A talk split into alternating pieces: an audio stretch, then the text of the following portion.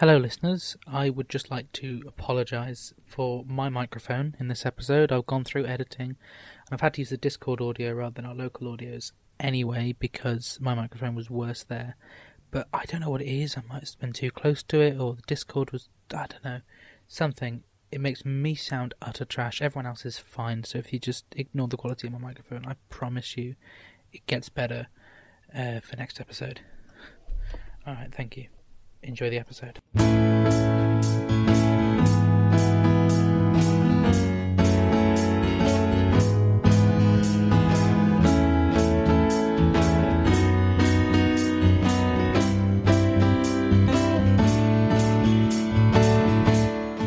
Hello, welcome to Christmas Actually with Luke Allen and Lara Collier, the podcast that takes a look at the Richard Curtis film Love Actually, one day at a time.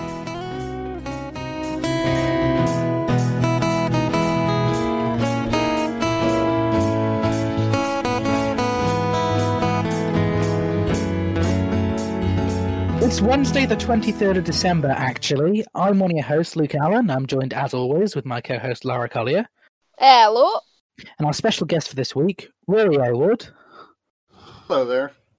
And Oli Ryder. Hey. So, in any order, um, would you like both to briefly say who you are and what it is you do? So, my name is Rory Aylward. I'm a, uh, producer and military technical advisor living in uh, New York City um, where I grew up not far from here, and I've been working in the industry since 1988. Wow, that is brilliant. And Oli, who are you? You kind of feel like I should have gone first because um, I'm Oli Ryder. I'm a stand-up comedian, and I am part of the Sitcan podcast where we review episodes of Friends, and also my own podcast, which is All Things Dark and Distasteful. Brilliant. And now we will we we've we've completed Sitcand bingo on this show, um, in having all three of you on, which is great. Um, Sitcand is one of the few podcasts I stay up to date with, so it's good. Um, oh, thank you. I did um, even put myself through Where's Rodney last night to listen. Oh. And, uh, Oh, the, the the sad thing is, I found it way more entertaining than I should have done. like, I I think it, I think it I think it's better than Big Bang Theory for comedy. Um, I, I think it's. Uh, I'd I'd have watched more episodes of Where's Rodney. Uh, if I were, would have loved to have seen where on earth where on earth it was going to go after that. yeah. But sadly, we'll never know. Because what kid actually idolizes Rodney Dangerfield? And what what I felt more, found more confusing was the whole thing, obviously, about to to all the listeners who haven't watched Where's Rodney or seen your episode on Where's Rodney, the failed sitcom pilot, then they should check that out. But one thing I found really confusing is the whole concept about it possibly being because they're both called Rodney, but that isn't Rodney Dangerfield's birth name. Oh, it, it isn't. Yeah, I can't remember what it was. I was on IMDb last night seeing if there was anything else I'd seen Rodney Dangerfield in. And I remember his birth name really surprised me. Hang on, I'm going to double check this. Um, I bet no one expected this episode to involve a discussion about Rodney Dangerfield. Okay, so Rodney Dangerfield is called um, Jacob Cohen, Uh, which just kind of ruins the sitcom all the more. But But Yeah. I have a- I have an odd Rodney Dangerfield anecdote. Um, oh, yes. when when I was when I was at, at university, I, I worked on I did concert security. It was one of my day jobs, and uh, they had Rodney Dangerfield came to the campus, and so I did. Um, he did two shows, and the one thing that struck me is that he always seemed like such a spontaneous guy. Everything in his show, like he did two shows back to back, they were identical. Like every line, every pause, every joke, every waiting for a laugh, everything was exactly identical, which I which I thought was remarkable. my goodness. Lara, I'm expecting the answer, but do you have any idea who Rodney Dangerfield is? No. No, that's that's fair. A lot of people don't. Hence, what makes the sitcom even weirder, I think, because even in even at that point, I mean, I wasn't around then, but even at that point, I feel like no one was thinking about Rodney Dangerfield. Um, And it was um, optioned twice. Yeah. which is really sad. Oof. So, um, outside of uh, we we tackled our experiences with Rodney, D- Rodney we, right. So we tackled our experiences with Rodney Dangerfield. What are your experiences with this film, Love Actually? I, I love a good Rodney Dangerfield Emma Thompson transition. I think that's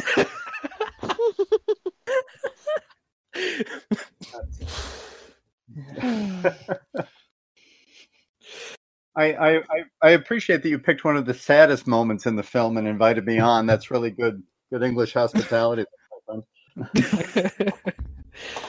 hey, we're heading into the holidays. Why don't we get you good and depressed? It's it's it's it's very odd because it's it's like at at every level you think this film wouldn't work. Like you know, um, like if you just analyzed it as a film, people go, "Oh, that would never work," and yet it is you know become a classic. You know, for you we've know, found that so many things we've all we've sort of complained about and been like, "Oh, that doesn't work." It's like, yeah, when we watch the film in its entirety, it does. Yeah. it's, yeah, it's it's kind of genius how it works, and it came so close to not working.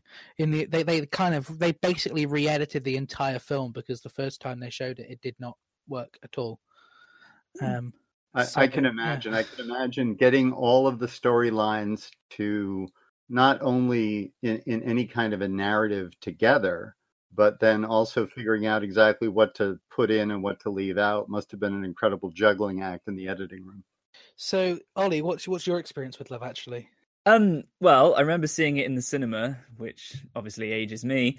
Um, It was how how long did we say it was, Lara? About um like th- at least three months before either of us were born. So yeah. Oh, yep, definitely. Oy.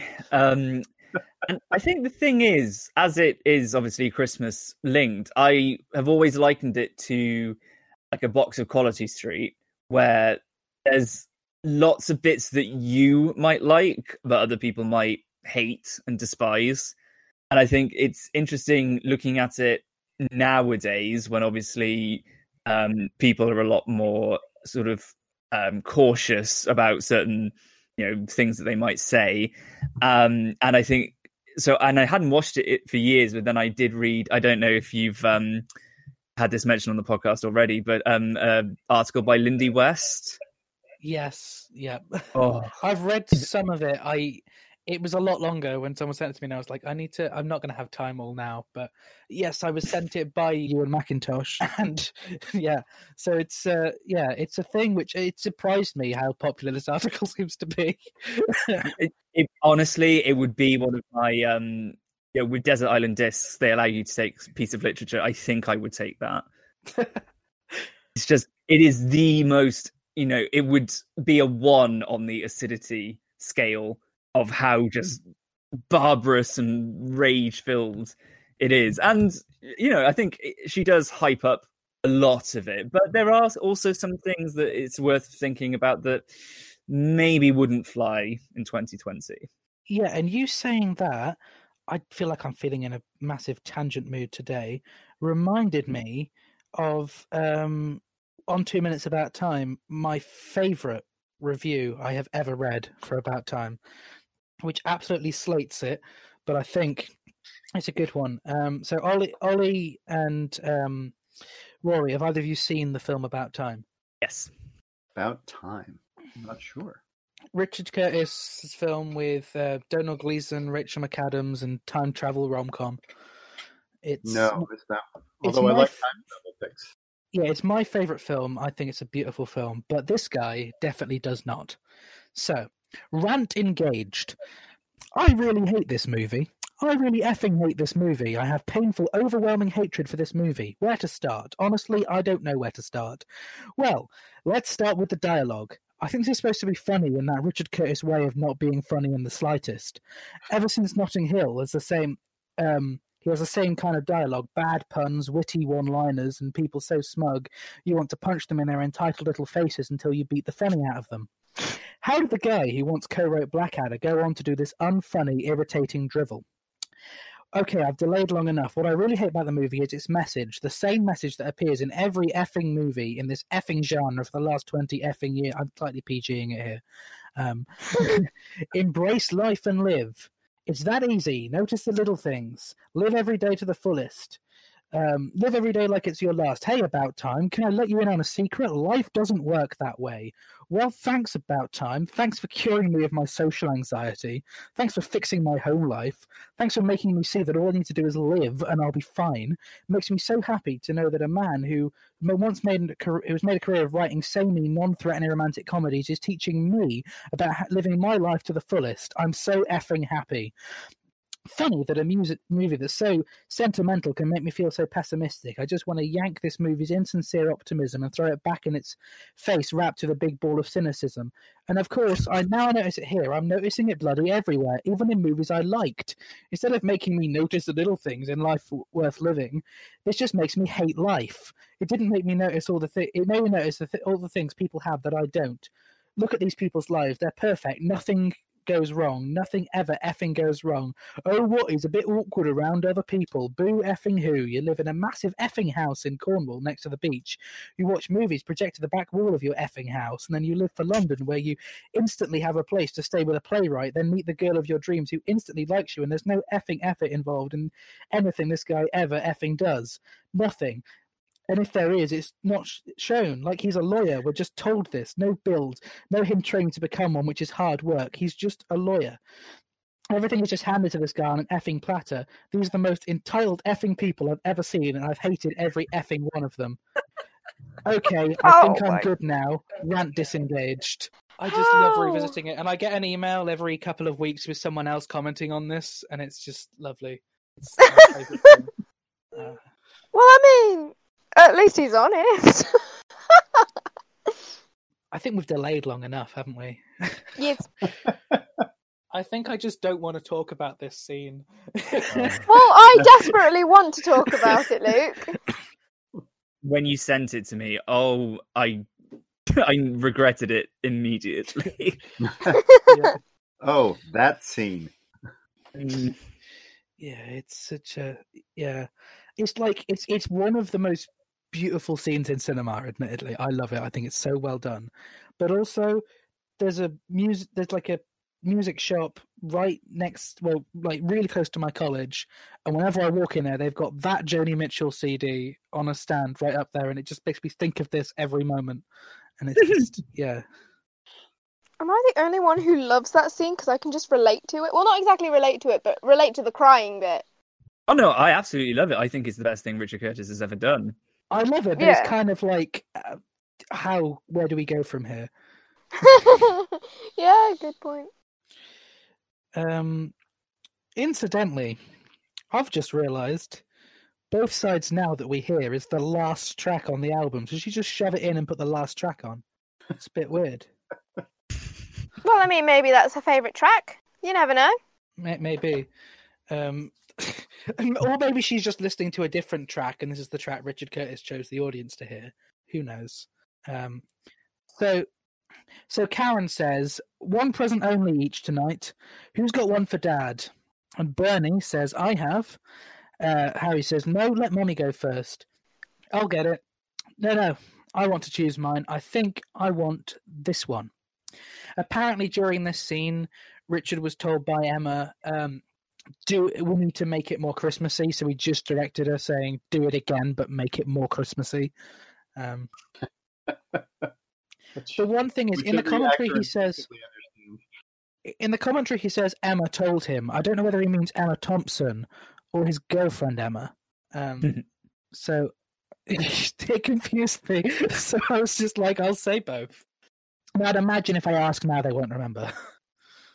um, it was a one-off comment in the commentary from 2003. Uh, yeah. Uh, so Harry says, "I have, of course, but sorry." He says, "I have bought the traditional scarf. Why can't I speak today? I have Same. bought the traditional scarf as well, but this is my other slightly special personal one." And she says, "Thank you. That's a real first. And the kids shout, "Rip it!" Um, he says, "What is it?" I'm going to. All right, I'll rip it. That's a surprise. And Daisy, apparently, is the character's name, says, What is it? It's a CD. Joni Mitchell. Wow. To continue your emotional education. And the sad thing about this is if she hadn't, if the necklace thing hadn't happened, this would have been a lovely gift. Yeah. It was a nice, thought through, lovely gift. I mean, even if she probably already had the CD. That's what I was thinking. I was mm. thinking when she talked about how much she loves Joni Mitchell, I did kind of mm-hmm. think, does she have this already? And he seemed to speak as though he might have been joking in that scene, but he seemed to speak as though he'd like never heard her mention her love for Joni Mitchell before Hmm. in in that previous scene, which kind And of they're listening to another Joni. Mitchell track as well, aren't they? Yeah. Um, which does remind me, Hugh Grant, incidentally, did sing a Joni Mitchell song in About a Boy. Oh my goodness, so he does. I've never thought about that. Yeah. It was uh Play me softly. Yeah, it was commented on in the commentary. Um Hugh Grant was like this that's clearly where you got the idea from. You just watched me in About a Boy and, and thought um yeah. Hugh Grant's great on the Love Actually commentary. To anyone who hasn't heard it, Hugh Grant is like really great with the banter and his in, in- and his complete hatred for Colin Firth throughout the entire commentary is hilarious. the commentary is Richard Curtis, Hugh Grant, Bill Nighy, and Thomas Sangster, uh, which is great, despite the fact that Thomas Sangster was definitely too young to be watching the film he was in. Yeah. I'd say one thing I hate about this particular moment, though, is that I I can't stand hating Alan Rickman being so slimy. Like the one time when he's been the bad guy and I've actually really not liked him. All other times, you know, I will accept him with open arms as a terrorist, as a mean sheriff of Nottingham, and etc. etc. But this is where I draw the line. Yeah, I I can see that, but we have talked a lot about the fact that you can, or at least we have found, you kind of through his affair liked him but hate his actions is what we've said. But I kind of get your point as well as to how you can just completely hate him. Um, uh, what, what what do you get from from him in the film, Rory? Do you do you find that you you like him as a character but hate his actions, or do you just despise him overall? I, you know, I mean, they're they're married for a reason. You know, there's there's some good in him, but you know, he the the and and the but the betrayal is just so complete that Mm. it, it's hard to reconcile. You know, you you know, it's you know, like you don't want to kill him, but you definitely want to punch him in the mouth. I think the way that, I think we discussed this, the way that you get the slight relatability with him is the fact that you see Harry and Mia flirting before you find out he's married. So a Yeah. tiny part of you is invested in Harry and Mia's relationship before you find out how wrong it is, which I mm-hmm. think is a sort of really clever way of kind of getting the audience to to to feel for him a little bit, despite how horrible Mia is. She's the problem I have. Like I don't know, like just considering how I how I talk about relating with him and hating his actions, I I see nothing in Mia. I would, I if she yeah I, I'd punch her in the face. Definitely. and the Mia Bash begins. The, Mi- the Mia Bash begins. Because Yeah.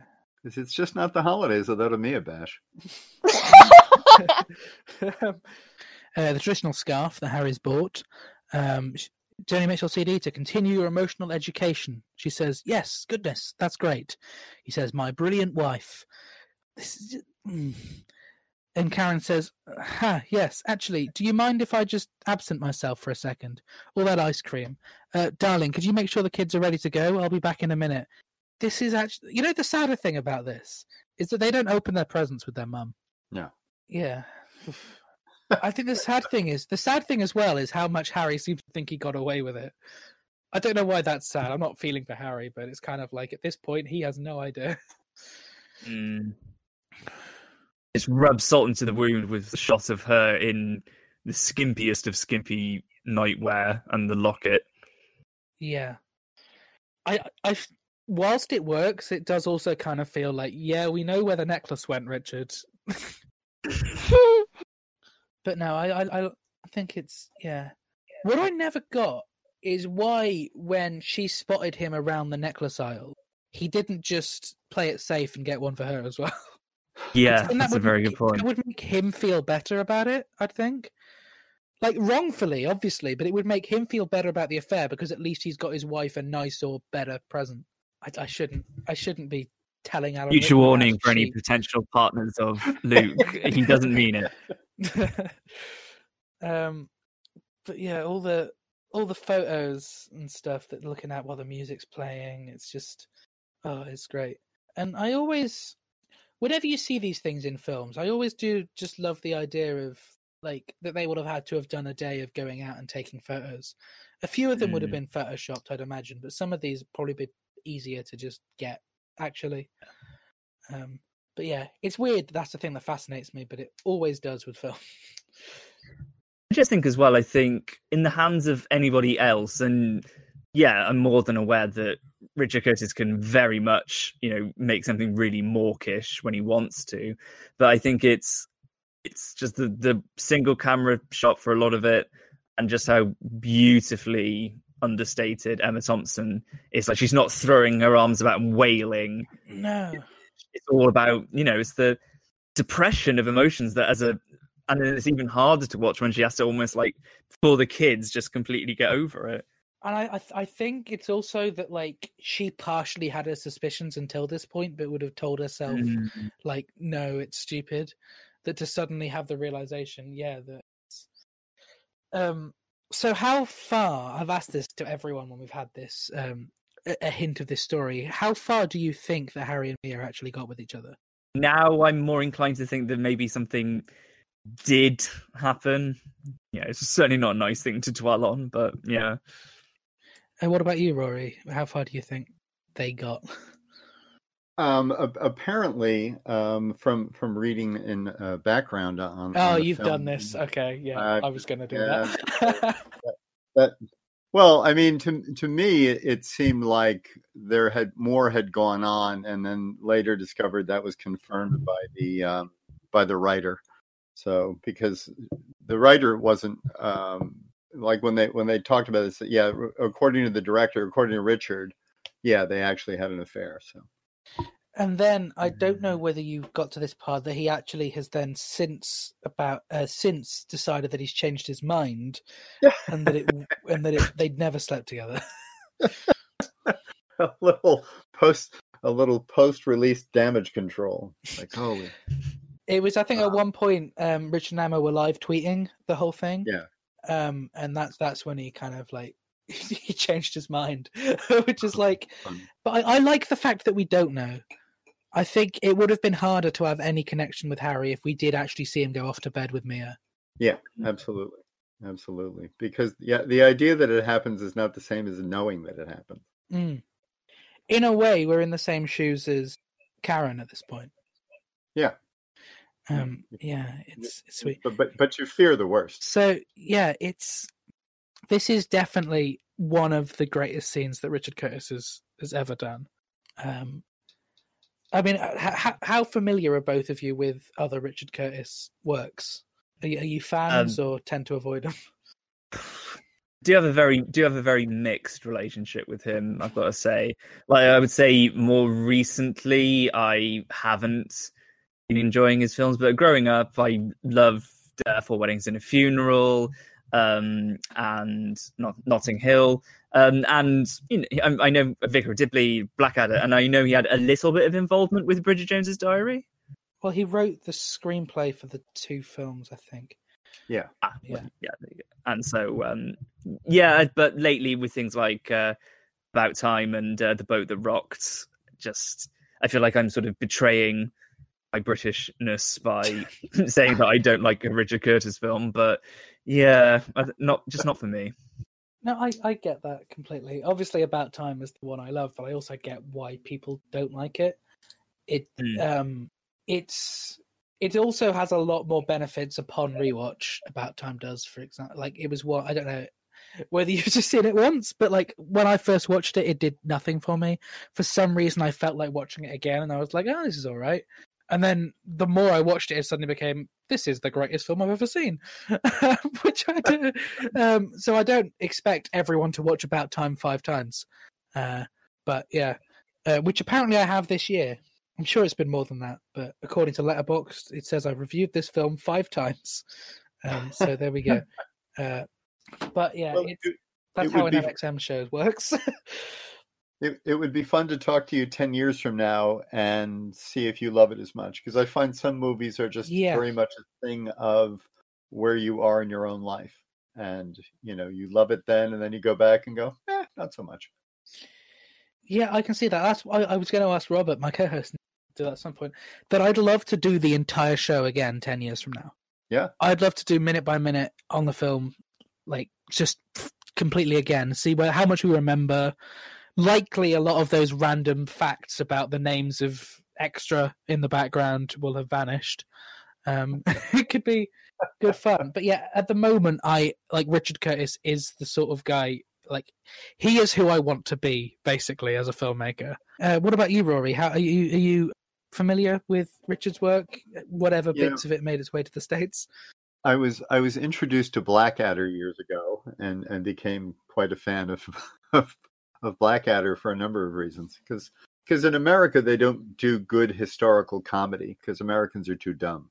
So, you Not disagreeing there. you could you could you could not set like an American comedy during World War One because no one would know what you were talking about. So the thing would fail brilliantly. Um, so I, I really appreciate that the, that the you know there, there's um there's another show about there's a comedy about Shakespeare. Yes, which I- Upstart Crow. Yeah, it's and it's just it's brilliant. It's absolutely brilliant. But you know that's you know that's the kind of stuff we import from our smarter cousins and go, hey, got anything for people who think? Um, And of course, But- we of course we haven't mentioned Mr. Bean. See, this, Mr. Bean, I don't, you know, it's like, yeah, okay. I think that's like a uniquely English thing. Yeah, maybe. I think it like it's it's traveled to a lot of countries and a lot of people like it, but I think he's definitely like a British figure. Like, Yeah, yeah. You go to any like tourist place in England, and they've probably got Mr. Bean bobbleheads for sale. It's just. I mean, I'm, I'm. I'm sure, I'm sure plenty of my friends like it, but that's just one of those things where I think he's brilliant in Blackadder, and Mr. Bean is just a different style of humor that I'm kind of. yeah. Eh. I get that. It was. It, I just remembered it was kind of. I remember the weirdness of realizing that like different stages of. I mean, obviously, I'm 16. There's not a ton of stages of my life, but different stages of my life. Richard Curtis has influenced them. Like I loved Mr. Bean when I still love it now, but I was a major Mr. Bean super fan when I was little.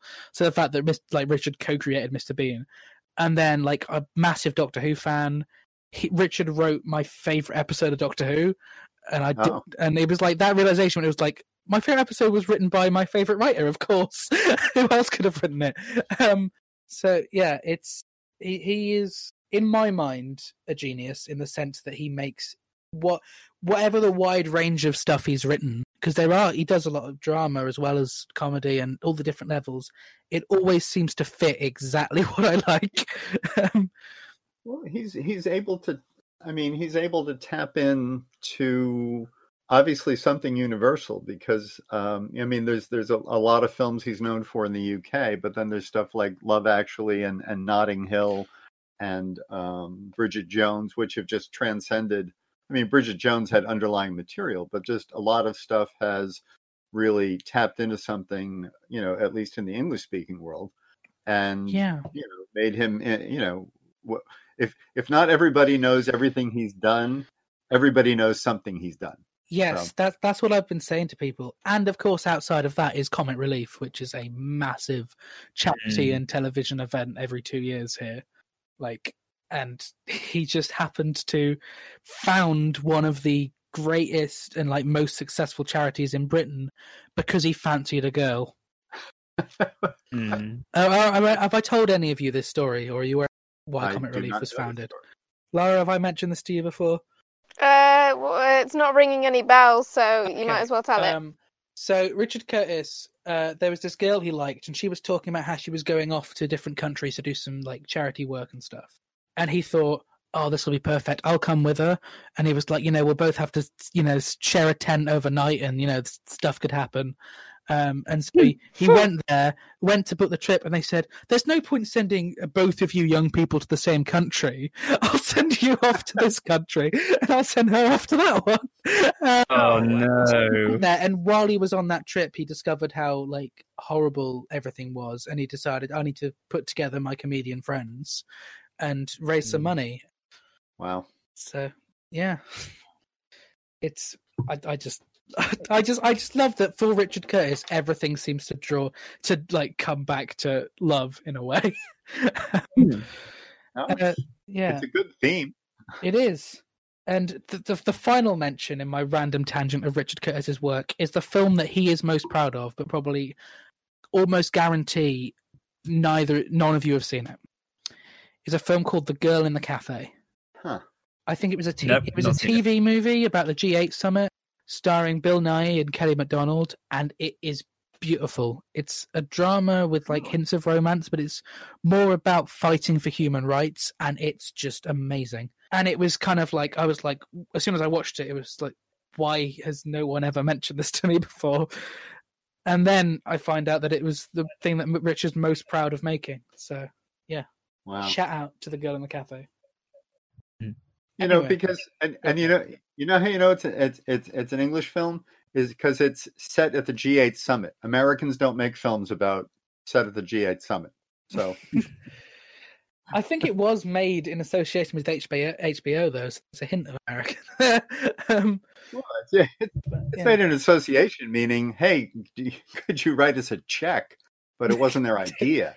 yeah, probably, yeah. There's a there's a similar kind of sad drama about poverty that he did called Mary and Martha. Um, very very similar themes, but it's oh, I cried all the way through. It starts like a sort of standard Hallmark American movie, and I was "Is this the way it's going, and then next thing I know, I've been in tears for two hours. Um, so I recommend that. I think that's got Hilary Swank in it, uh, but it's yeah another another great Richard Curtis movie. Um, so the Joni Mitchell song starts to play, and we do we do see as you we do hear as you walk off Harry saying, "All right, take it easy," and Bernie saying, "Mine first, mine." It, I find it weird that Harry doesn't didn't say, "Okay, wait for your mum to come back before we like unwrap anymore," because they they make it like it's a big family event tradition thing Yes. that I don't know. To rush it just seems a bit odd. It it is it is completely odd from a actual people living their lives point of view, but it makes complete sense from the movie's point of view. Yeah, yeah. It's also completely odd. I, th- I mean, I know traditions, but I don't know anyone whose tradition is to open presents on the twenty third of December. Twenty third is odd. Mm, It's it's possibly just to do with obviously this film being re-edited. That I, I don't think some of these days quite line up as they would have originally intended to. Yeah, that makes this is probably supposed to be Christmas Eve, Wh- wh- yeah, because they um but the Christmas Eve title card doesn't come up until the end of this sequence. It it makes perfect sense that they went back and said, you know what, the the, the Christmas theme work is working for us, so let's go back and, and reimagine this as a Christmas theme movie as opposed to just have it be a background event. Yeah, I I really like it. And so this song we haven't actually mentioned is "Both Sides Now" by Joni Mitchell, which is the name of the album. Um, um, and that's the end of my notes. I thought I had Well- more on it. That that was it. It's track Well, it- twelve on the album.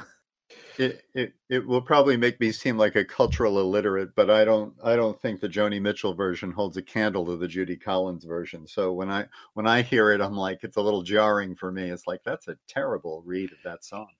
But I've only heard it in this film, so ah, well, if you hear the the original version, which I think probably from like '67 um, with Judy Collins, is is completely lovely. And I had trouble like uh, it, it. It's actually a little jarring for me to listen to Joni Mitchell sing it. yeah, it's Yikes. it's. mm. I didn't even know it was a cover, to be honest. It was what? Oh yeah, it's absolutely a cover. Um, although I, that's a good question as to who who wrote it. I thought I I've got the Love Actually soundtrack album on my Richard Curtis shelf right next to me. Hang on, I can check the credits. I knew this shelf would come useful someday. God, Um, you're a visionary. to to any of the listeners who want to know about the uh, the birth of the shelf, if they uh, if they watch the um, the opening ceremony of the Move by Minute um, convention thing uh, a few months ago, there during the opening ceremony, I have to mute my mic because my dad is fitting the shelf. and I think he comes by and says hi because that's that's the professional way of doing virtual conventions. Hmm. Um, but a shout out to my dad for for fitting a shelf. Um, Well done. oh, it says written by Joni Mitchell. Yes, Yes, but but first released uh, by uh, Judy Collins. Huh. I had no idea any of that. That is fascinating. It appeared on, on the U.S. singles chart during the fall of 1968. So there is quite a story behind it, but you know how much her life will have changed between her writing the song and her singing it. Yeah. Yeah. And can we just talk about how great the soundtrack is for this film? we can. I believe you're the host. You can, yeah, in fact. oh, yeah, good idea. Good point. Um, this soundtrack is great, isn't it? Glad we all agree. sorry, sorry, I got distracted. But yes, it's a very good soundtrack, and I love the fact that in London they have like the live orchestra thing because that I is one of the best so- experiences ever. Yeah, I so want to go to the live orchestra thing. Uh, they normally tour every year, but it's only London this year. So next year, I'm going to try and go to the Love Actually orchestra screening. Although technically, Lara, to be finicky on a film show, score, not a soundtrack. Yeah. I made that mistake in the credits of my own film, so now I'm spotting it in the fact that I credited a score composer as soundtrack composer, and it's not. And yeah, that's a thing that I'm gonna have to live with for the rest of my life. People coming up to me and saying, "You credited that wrong," although no one did, but I feel it. That's the albatross around your neck, my friend. I have never heard that figure of speech. I don't think anyone around your. British has. No, you say that, and I just remember the Monty Python sketch with John Cleese holding the albatross. It's, Uh, it's from the poem "Rhyme of the Yeah. Ancient Mariner." Yes. Ah. I don't know what else to say to that. Not. It's very long, but to sum it up, basically, um, it's a ship. They're sort of stranded, and uh, it's all going very, very wrong. Uh, they shoot an albatross, and pe- one person shoots an albatross, and they're not very happy with him for doing that, so they tie the albatross around his neck. He has to like Ah. wear his shame. Because killing an albatross is considered like like bad luck. So Mm. they blame him. well, yeah, we we don't, uh, and that, that that's the story of why we don't have albatross. Uh, but no, it's it is a long poem, isn't it? Oh, flipping heck! I'm just looking at it now.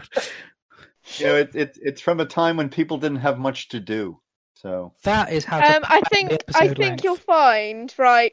We are in a time where people don't have much to do. touche, Lara. Yeah, like maybe. Yeah, may, Well- maybe, maybe poetry was then what the whole move by minute community is now. That's exactly. Um, Maybe. but but but, uh, but I think that Lara, this is now like you know you're out of excuses for not reading this. So, Oh yeah, you, you, you I'm, I'm quizzing you on this next episode. no. Love Actually, this lovely, sweet, and laughter-inducing moments. oh Um, yeah.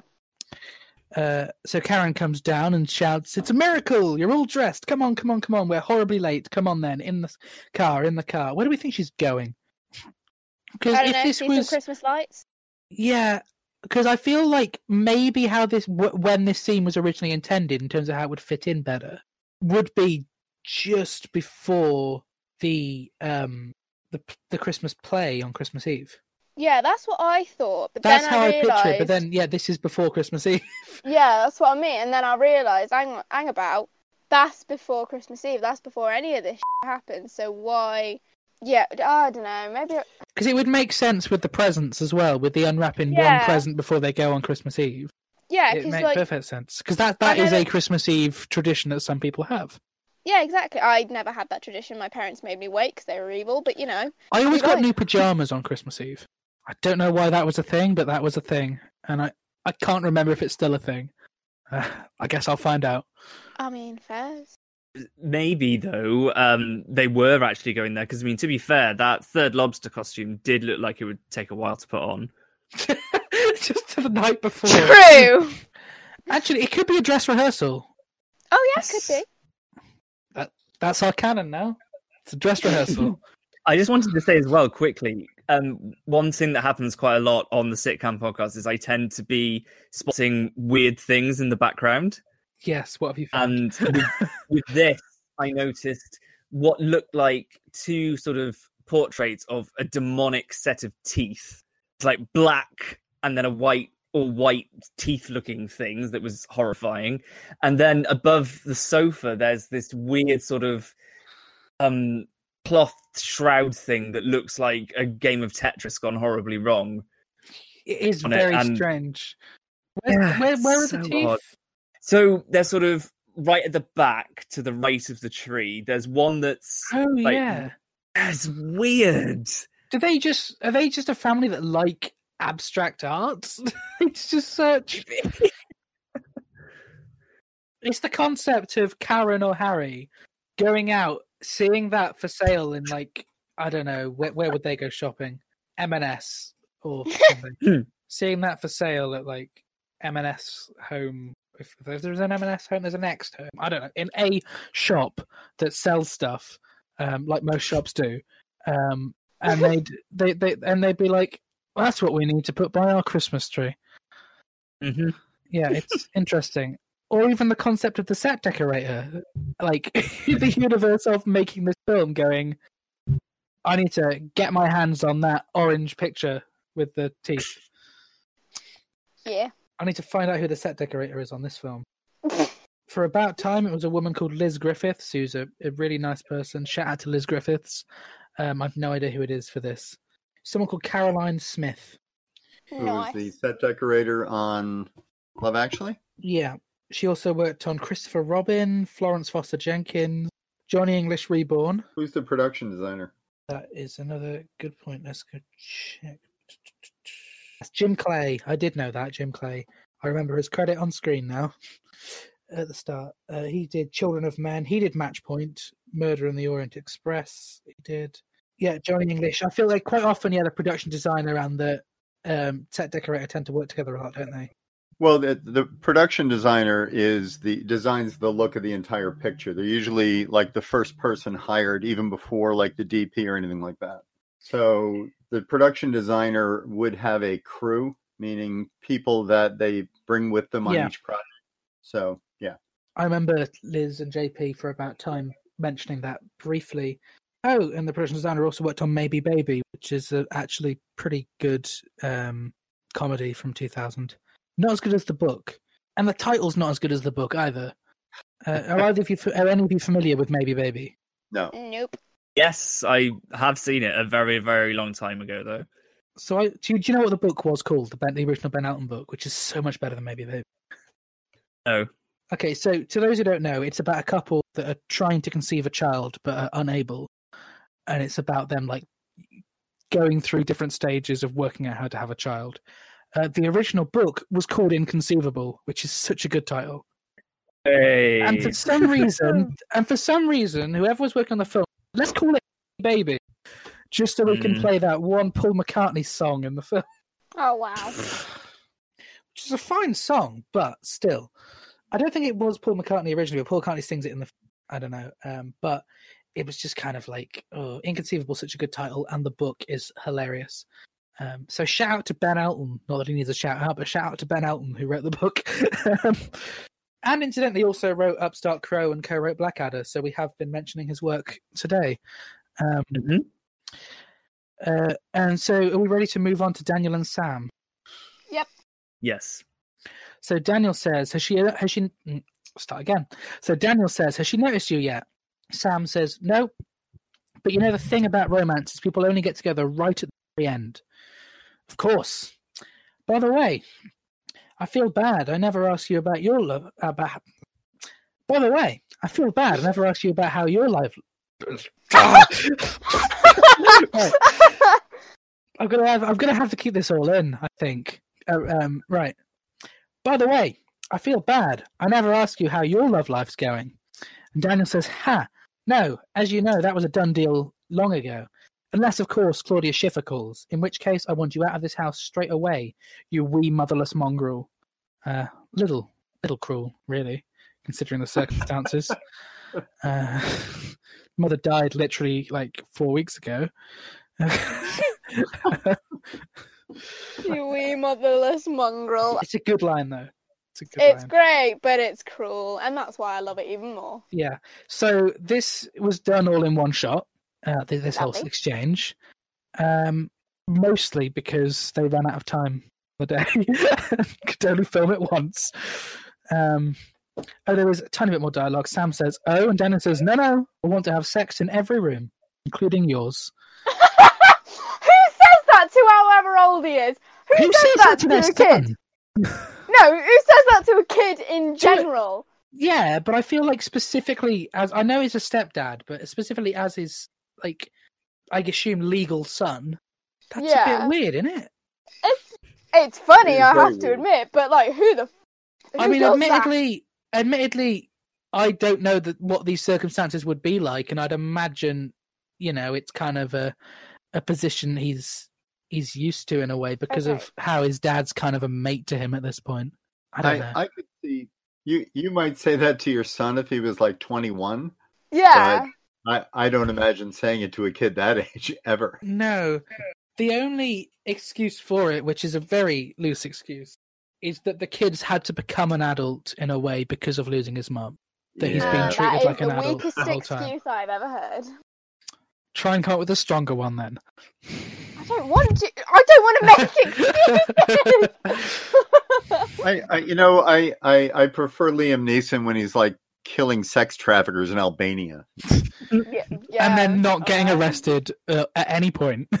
At any point. Which, Yeah, I which keep- is which is a movie that's two hours long of not feeling even slightly bad about people being murdered. It's like Yeah, it's but only, it's only kind of after you come out of it that you think, hang on, to save uh-huh. one person, because he kind of he kind of leaves the other victims of sex trafficking behind as well. He literally goes through all of these rooms with these dying people, and it's like, oh, you're not my daughter. I'll go to the next one. sorry. I only saw Taken for the first time like a few weeks ago, so it's very fresh on my mind. But they, these were the things that I was thinking as soon as the film finished. It was like, hang on, what about those people? yeah. I mainly prefer him when he's um, made of plastic and has two faces. That yeah that that works too. I, I, my my favorite Liam Neeson thing is his scene in Life's Too Short. Have either of you seen that?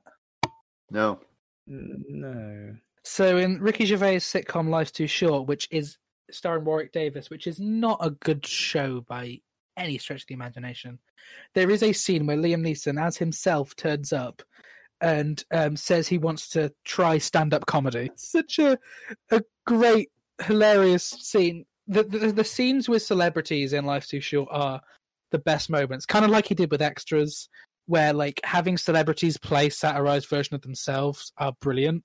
Um, and there's there's another line he says briefly where he says, "I've written a list of the type of the type of comedy I want to do," and he says, "I'm very good at writing lists. I think that's why Spielberg cast me in, as Oskar Schindler in Schindler's List."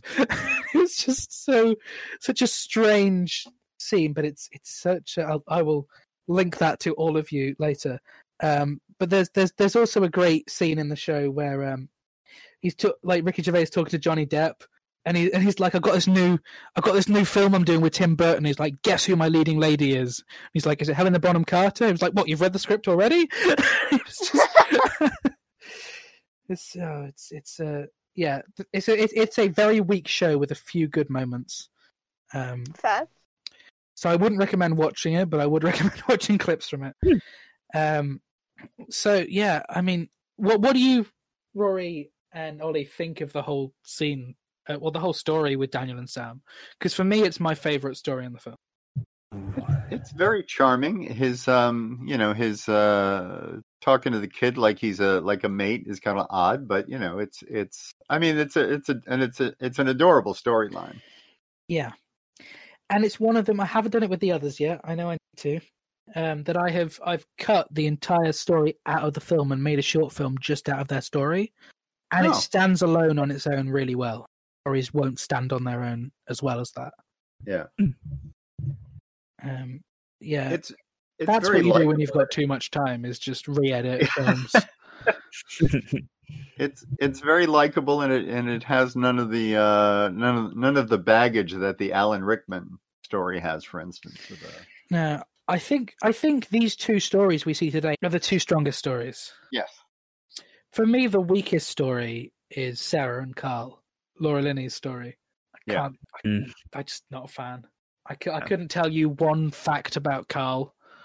Uh, It's like he is basically he is good looking man and that's it. in a way, it's refreshing to have an un- male character rather than an underwritten female character. But when that's the only thing you've got going for you, it's Mm. it's not a yeah.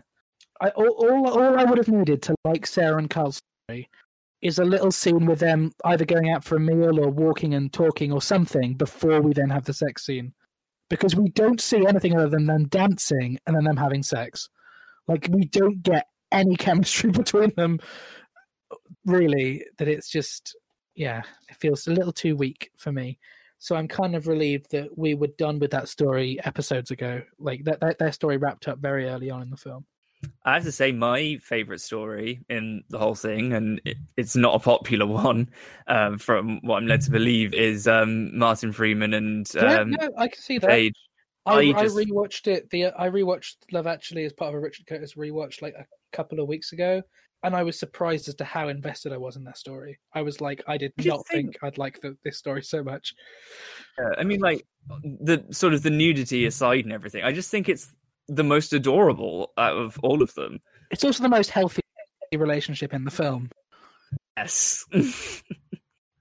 like no one's anyone's boss like it's um yeah it, I, I like it and weirdly last episode i really liked chris marshall's about going to america mm, i didn't mm. think i would because it is definitely problematic but when we were watching it like i was just smiling the whole way through i was like so weirdly charming because you you spend the entire thing thinking he's going to fail that the fact he succeeds is actually kind of sweet no, it's just charming because it's Chris Marshall. as we've said before, yeah, put Chris Marshall's lines into the mouth of Seann William Scott, and it's a different movie. How many times have we bloody said that? I've run out of things to say, and the good thing about having different guests on each episode is I can say the same thing every episode, and Very they haven't true. heard it. So, have we got any other comments? I guess Mm, nope. on the film. How long have we been going? I mean, I, I, I would just say personally that I was joking a little bit earlier when I said that, oh goodness, this scene, I regret it. But it is, as I said, I think it's genuinely the best thing that Richard Curtis has ever filmed. And it's, you know, Emma Thompson is just one of the greatest actors ever. And it, this sums it up perfectly. I remember hearing that, like, take after take after take, she'd just do this, which is incredible. Um, yeah, it's it's a beautiful scene. I don't know.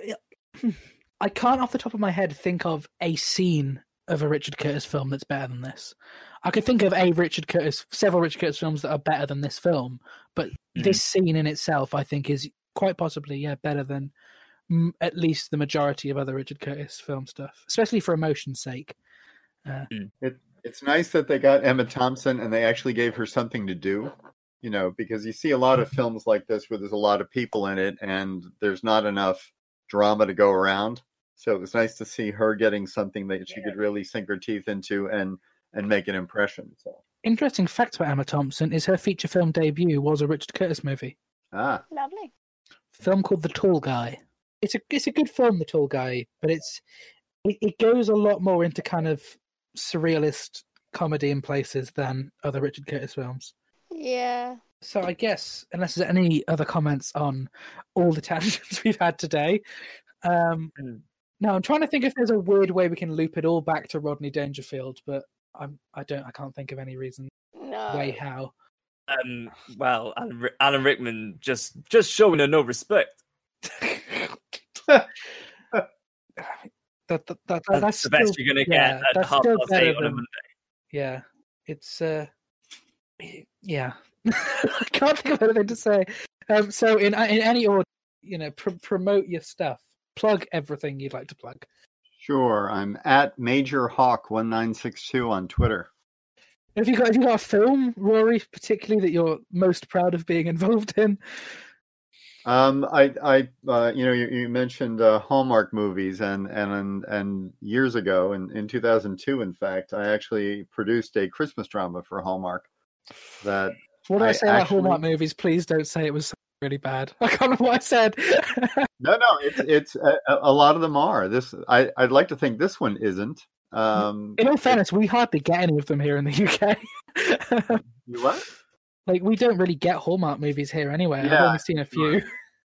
No, this this was actually it's a uh, it's a Christmas drama based on a a, uh, a true incident in World War II that happened during the Battle of the Bulge when there was this small truce uh, between some American and German soldiers um, in the in the vein of not not exactly in the vein of the the famous 1914 Christmas truce, but uh, it's it's a story that's a little bit known in the United States. So we were able to turn it into a film, and uh, Hallmark liked it. So yeah, What, what was that film called? it's called Silent Night, starred uh, Linda Hamilton. Ah.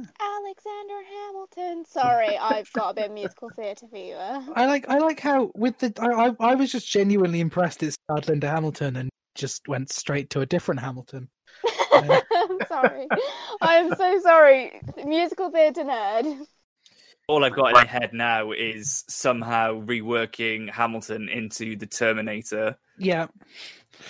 yeah. because as long as you're traveling through time, why not? So Oh, I see the writer as your surname. Was it a relative then? that's my brother. The film, your brother. Uh, that makes sense. There we go. I will see if that's viewable anywhere in the UK because it does sound interesting and it's got pretty good reviews on IMDb, so that's great. Yeah, I was. I mean, it. It. Um. It's. I. I tell you, there's a certain satisfaction in like making something, and like years later, people are still looking at it and commenting on it and thinking you did good. So Yeah. That that that must be great. So, Oli, plug Yes. anything you'd like to plug. Um, well, obviously, stand up's a bit of a non starter at the minute, but I do have my own um, stand up page on Facebook, just Oli Ryder stand up. And uh, my main thing that I do is Sick Hand with my best friends, Eddie O'Keefe and Emma Bashforth. It's where we review episodes of Friends, episode by episode. Um, I can't stand Friends, they both like it. Um, we've just started season three now. And uh, at some point, we're going to be looking at other sitcoms as well, like How I Met Your Mother is the next one we're scheduled to do. What's that, like And, four uh, years from now? Well, I mean, I'm trying to push for us to take a bit of a fre- break from Friends because I need it, and um, and do that. But uh, and the other thing that I do as well, I'm it, mm, I've done some episodes for it, but um, All Things Dark and Distasteful is sort of like my passion project where I just talk about creepy things from um, cults to horror films and things like that. Um, real life in the UK is, um, you know, it's almost dark and distasteful enough as it is already, and I don't have as much time as I would like to um, contribute towards it. But hopefully, sort of in the new year, I'll try and be a bit more strict with myself to actually get on with it. yeah, and you've got Twitter as well, haven't you? And all that. I do. Yeah. Uh, it's um, at Sitcand. Um, Dark Distasteful is um, at Dad at A T D A D, and uh, I think mine is still uh, Grim with two M's underscore F underscore F. I really need to change because that was my thing from when I was a film reviewer. Lara, where can the listeners find you on social media? Uh, well, you can find me on Instagram, Laura Collier underscore official. You can also find me on Facebook, Laura Collier Music. You can get my song Moving On, which was in the short film that Luke directed, Unstable, on Spotify, i iTunes, Amazon Music, all that jazz. You can also find it on YouTube, on Luke's YouTube channel, Bossblow Productions, where there are two of my music videos, Moving On and The Happy Song, Venture If You Dare. And then I have my own YouTube channel where I have two videos on there. Um, uh, I do an original song called A Thousand, and a, I do a cover of Burn from Hamilton. So yeah, I love how your plugs include my plugs. I know, right? It's, it's great. um, so the listeners can find me on Twitter at llama underscore bottle zero, on Instagram, the Luke, on Facebook at Luke Allen Film. All podcasts, radio appearances, newspaper articles, short films, anything I'm remotely involved in is over at lukeallen.co.uk. This show's on Facebook, Twitter, and Instagram at Christmas Act Pod. and they can also find us on IMDb. Thanks so much for listening, listeners. Lara and I will be back, hopefully, with a plethora of guests, depending on how on earth schedules work, uh, tomorrow to the listeners. Um, uh, everything that hasn't happened in the film that you remember happens. um, Fun. I normally say what happens, but let's skim read this. Let's let's spam through this.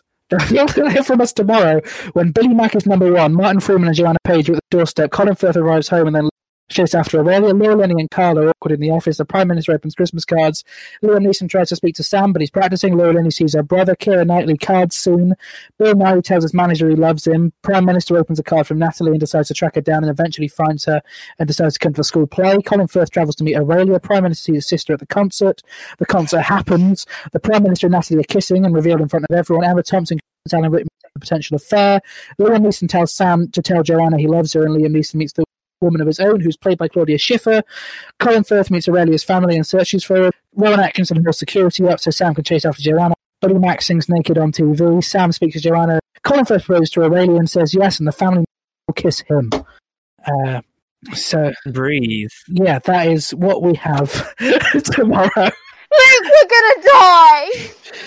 yeah, the the listeners um, can see in my notes that when I was writing my notes, I didn't know the character names and just listed the actors. I know them now, but when I did my notes at first, yeah.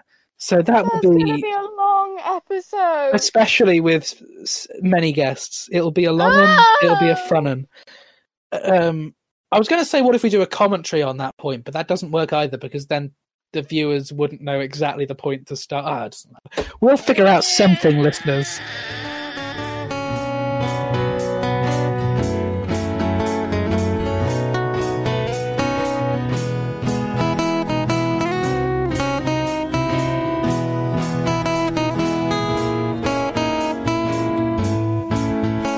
Christmas Actually theme is performed by Ethan O'Mahony and is a cover of God Only Knows by the Beach Boys. Christmas Actually is produced by Bottolo Productions and is distributed by Lemming Drops Studio. For more podcasts and blogs, visit lemmingdrops.com.